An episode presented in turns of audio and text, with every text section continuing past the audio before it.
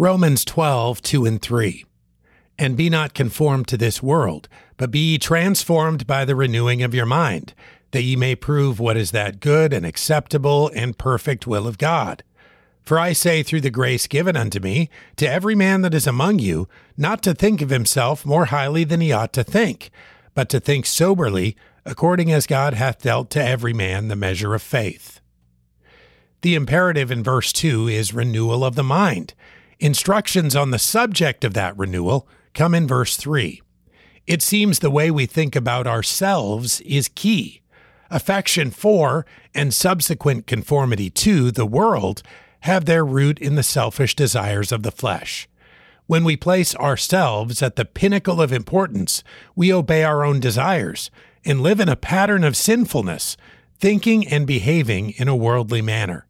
A person living in total devotion to the Savior, however, will think soberly and live righteously, separating themselves from worldly influence.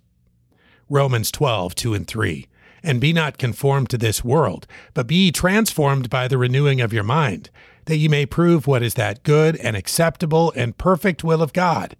For I say through the grace given unto me, to every man that is among you, not to think of himself more highly than he ought to think, but to think soberly, according as God hath dealt to every man the measure of faith.